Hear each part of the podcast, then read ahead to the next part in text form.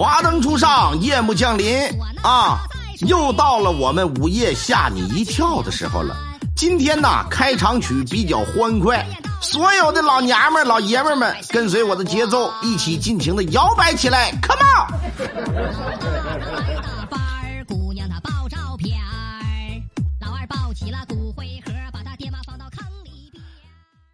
这首音乐呀，还是少听为妙吧。啊，但不管咋说，我就觉得这个音乐，第一是好笑，第二挺符合这故事的氛围和意境的。因为毕竟嘛，我们叫这个午夜吓你一跳，要不然你们总听我唱，还不知道有这首歌，是不是？好了，咱们书归正文，今天依然是来自一个美女呀。这个美女呀，高高鼻梁，樱桃唇，一双大眼，很迷人呐。有着傲人的上围，有着铅笔一样修直的美腿。她叫什么呢？她叫悠悠。啊，好了好了好了啊！悠悠至今单身啊。有这个广大听友朋友们啊，人说不找东北的了。有这个广大听友朋友们，就符合人征婚要求的，你们可以跟人跟我要微信号啊，你们能谈谈恋爱。来了，说柱子哥呀，我又来了。今天中午饭之后，跟同事没事啊，就跟公司里溜达。因为中午休息时间有两个小时啊，也不困，买了根雪糕到保安室跟看大门的杨叔就聊天打发时间。我觉得呀，我现在就有点魔怔了。我这张口就问我说：“杨叔啊，你都六十来岁了，有没有遇到什么灵异的、不可思议的事啊？”杨叔抽着烟就哈哈大笑：“ 你大傻子头子，你问这个干啥呀？嗨，我现在呀迷恋上一主播，我不听这种故事我睡不着了。”互相说了几句，因为我在公司上班的时候啊，也经常会到门尾跟杨叔玩，中午带点水果什么的也送给他吃。杨叔对我也挺关心，也挺照顾，我觉得就跟自己爷爷一样，特别亲。所以杨叔就说了：“说我遇见的事啊，那可多了。”我说：“你随便讲两个啊。”呃，那就这样吧，我给你讲两个啊。这两个事儿啊，都是四十来岁的时候发生的事儿。第一个事儿呢，是有一年的夏天，杨叔干完农活之后啊，回家在家里呀睡个午觉休息休息。但就在这时呢。他家后院的一个邻居来了，是邻居家的这个妇女过来的，砰砰砰砰砰来了之后就直敲窗户，语气就挺着急：“大哥，大哥呀，大哥在家没？大哥。”杨叔心说：“这怎么的？这大白天的，这怎么还来个女人招呼我？难道是桃花运？不能啊！听这口气，这也不像啊！怎么个事呢？看看吧。”这就赶紧的说起来了，翻身就坐起来了。说怎怎么的了？这是啊！你别着急，你慢慢说。哎呦我的妈！你快点的吧，快点来我家，快点帮帮忙。然后就跑了，这人就。杨淑心说：“这怎么火上房了？赶紧的跟着去看看去吧。”踏了个鞋就过去了。走到院子的时候啊，就看到啊，他家的炕上那都是街坊邻居，有三个男的，不知道在炕上在摁着什么呢。杨叔懵懵懂懂的就进了屋了。进屋一看，就看傻了。三个大老爷们啊，在摁着他家这十二三岁的孩子。那孩子呀，眼睛瞪得大大的，双眼通红啊，就跟老爷们喝多了酒要耍酒疯似的，手舞足蹈的，嘴里面还骂骂咧咧的：“别他妈动我，撒开我！别动我！嘿，呸！你他妈的，你他妈想死吧？你个王八犊子，你撒开！”嘴里就骂骂咧咧的。这时，这家里的男人就说：“说赶紧的，大哥，快点的，上来帮忙，摁着他手。”四个五大三粗的大老爷们手脚分开了，这么摁，一人摁一个手，一人摁一个脚，就这么摁着。可是很是吓人呐！十二三岁的孩子被四个大老爷们就是摁不住，这力气大的都出了奇了。你说这么大点的孩子，他哪来这么大的劲儿？难道这是李元霸附体了吗？嗯，来回的搁炕上就扑棱打滚啊！最后这孩子直接扑棱一下子挣脱束缚，硬生生的给他站起来，站在炕上那就是破口大骂：“都他妈给我滚，滚出去！别他妈动我！你们他妈算什么东西？敢他妈碰我！一看这几个人控制不住自家的孩子，自家老爷们就跟媳妇说：“说赶紧的上外头，上三轮车上把绳子给我解下来，快点的拿过来。”张开胳膊，从后边一把就把自己家的这孩子就给勒搂住了。这四个大老爷们一看，赶紧的一起上吧。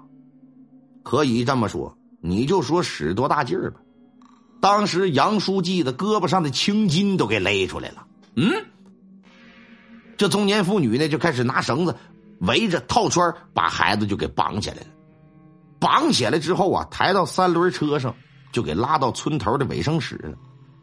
到卫生室，老村医这么一看，这可就慌了神了，赶紧的掐了掐脉，翻了翻眼仁翻箱倒柜的就开始找针灸的银针，说这孩子等会儿啊，不是实病，别着急，别着急啊，这他妈是癔症，这是。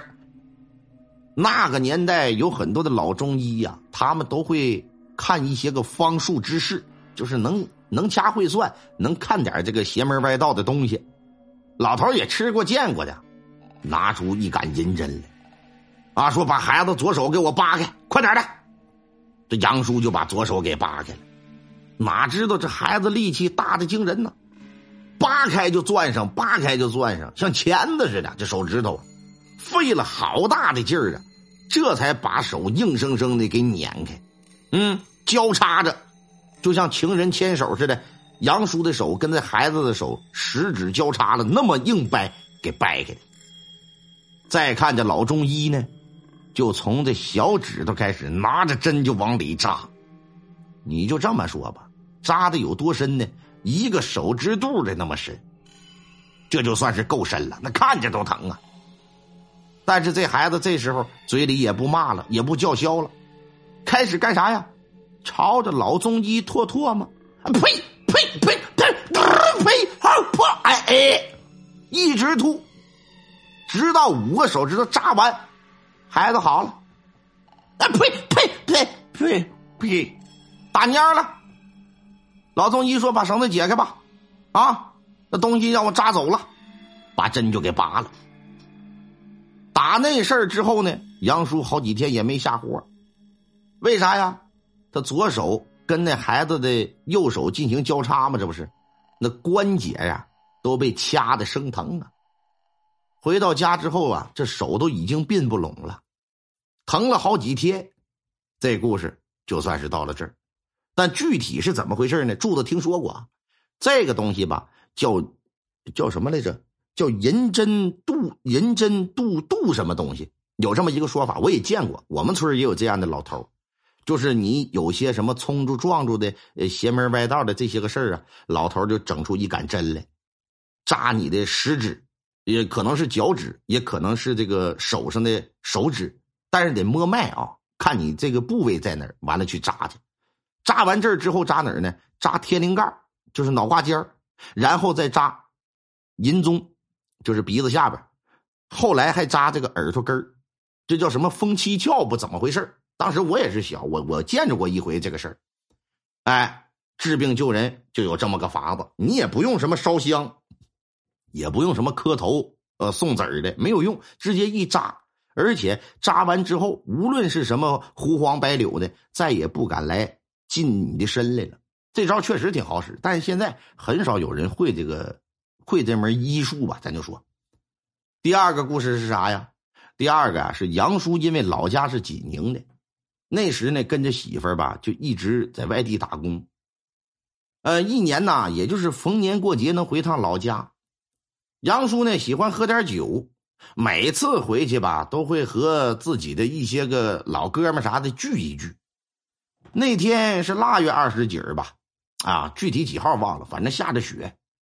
坐炕头上就想，这回来两三天了，这还下大雪，要不然找老哥们几个聚一聚？这就开始扒拉电话联系。前两年都是去其中一个小伙伴他家，因为他家里宽敞啊啊，姑且把这小伙伴啊叫张三儿吧啊，不能用人真实姓名，而且他家条件呢也好。电话联系了好几个哥们之后。杨叔就跟这个张三说：“说今年哪三儿别上你家了，啊，你媳妇前两年都挺吓人的，那吃不好喝不好的，那具体怎么吓人的呢？你别着急，这杨叔这话里边就是有玄机了。杨叔说今年呢就在我家吧，这么的呢，老哥几个就挺同意的。下午三四点吧，老哥们几个陆续的就开始来到杨叔的家里，准备晚上喝酒啊。”但是哪成想啊，张三把他媳妇儿就也带来了。当时这杨叔心里就犯了嘀咕了，说：“你自己来就行了，这都哥们几个，是不是？你再说，你把你媳妇带来干啥呀？你媳妇有啥毛病？你心里不知道吗？”那心里这么想，嘴上不能说呀。你这玩意儿来者是客呀，人家还带了一只鸡，搬了一箱酒，啊！再说他媳妇现在看起来像好人似的，在外屋地下。帮着自己的老婆，正搁那厨房里忙里忙外的忙活呢，这心里啊也就没犯啥嘀咕，心说可能哈好了，或者是怎么地呗，没往多了想。这功劲儿，这饭菜就开始上了桌了，几个小伙伴把酒也起开了，正要喝第一杯开席的时候，嗯，杨叔他媳妇就从厨房里进来了，说三儿啊，那啥，你你媳妇儿。看起来好像不大舒服的，你你先别喝，你下来看看来。这也没说具体是怎么回事说话的口吻呢也不是太着急，笑么呵的说的，估计啊是怕影响他们几个老哥们喝酒的气氛。哪知道啊，这话刚落地儿，老哥几个就是一愣神啊，不单单是张三啊。这老哥几个噼里扑噜，这就都下地，都到厨房来了。再看张三的媳妇呢，在灶台边上有个小板凳，坐在这小板凳上，不停的跟那打哈欠啊。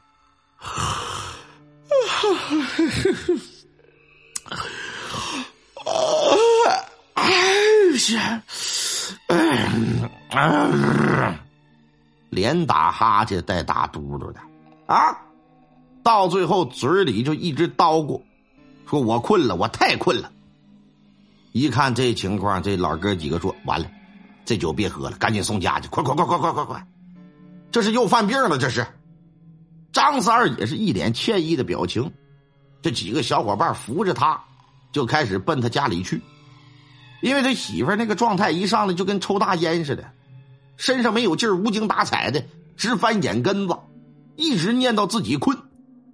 到家门口的时候，哪成想他媳妇可是不走了，就跟那站着，干啥呀？这哪儿啊？这是啊，把我弄这来干什么呀？这不是我家，我不进去，撒开我！死活就是不进去。这老哥几个是好说歹说呀，又劝又骂着的啊，这手上也不停，推推搡搡，拉拉拽拽的，就给弄屋去了。轻车熟路，可以说是进了屋之后，杨叔说：“来吧，三儿，那啥，给他整整吧。你把他衣服给我，我送给村东头老池去，让老太太去给送送去。因为啥呢？杨叔能这么门清呢？因为张三的媳妇犯这病已经是第三回了，经常为这事儿给他媳妇跑腿收拾啥的，忙前忙后的，就已经能知道这个套路和流程了。”顺手拿了一件张三的媳妇的衣服，就来到这个池老太太家。老太太一听，怎么着啊？又是三儿家的媳妇吧？哼，看这挂子就是。别着急啊，我先来点儿来点儿那炒卷儿不慌不忙的卷了一根烟，叼着烟卷提着衣服啊，就来到一个堂子边上了。先是上的香，嘴里说的是啥？杨叔啊，听的还挺真。老太太的口气呀，是用命令的口气。天灵灵，地灵灵啊！赶紧到家去看看去，把他们送走吧！啊，别一天没啥事的，可哪乱掺着了？啊，披毛戴角的，可哪走啥呀？都送走，送走呗！就像是跟谁说话，指示谁要干什么的那种口气。说完之后啊，就上了炕，跟杨叔搁这聊起来了。杨叔就说：“说这个大娘啊，这都第三回了，这三儿的媳妇怎么个事儿？这怎么没完没了的呢？”老太太就乐了，说：“可别这么说啊，你过年过节还回来看看老家呢，那别的东西就不能回来呀。放心吧，没事儿。他媳妇吧身子骨弱，有邪骨，乐意招那些个玩意儿，没大事送走就得了。”没多大一会儿，正娘俩坐炕头搁这唠嗑呢。杨叔电话就来了，说三儿媳妇没事了，回来吧。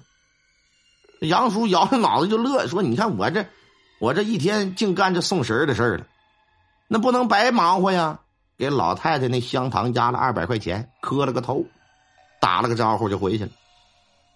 说到这儿的时候啊，杨叔还说了个玩笑，说他为张三媳妇这事儿，连着三年他都赶上了，已经搭了六百块钱了。这事儿呢，也就这么过了。杨叔说，后来几年回去啊，他们几个聚会呢，呃，就没再张罗着让张三喝酒。张三的媳妇啊，没几年呢，也去世了，听说是得了癌症。杨叔就也没再回去。孩子现在也跟这边成家立业了，老家那边也没什么牵挂。至今呢，一直住在孩子这头，帮忙呢，带带孙子做做饭啥的。这么多年没回去了啊。也不知道村里那些老人呐都过得怎么样。这个事儿柱子也听说过，说有的人呐天生八字占阴呐，甚至说这个身上啊有个邪骨头。什么叫邪骨头呢？嗯，举个例吧，就你走走道，脚底下一打滑一闪神儿，就这么个空档，就能把你的魂儿给甩出去，就能让一些其他的灵体占了你的身子，啊。你就算算吧，往往这样的人呢，一般的情况之下，呃，都会当一个跳墙和尚。什么叫跳墙和尚啊？找一庙，给点香油钱，在里挂个单，这嘎达有你在册的，你是一个出家之人，能把自己的命格啊改一改啊。希望能对你们有什么帮助吧。好了，欲知后事如何，让我们明天再见。听众朋友们，本集播讲完毕，感谢您的收听。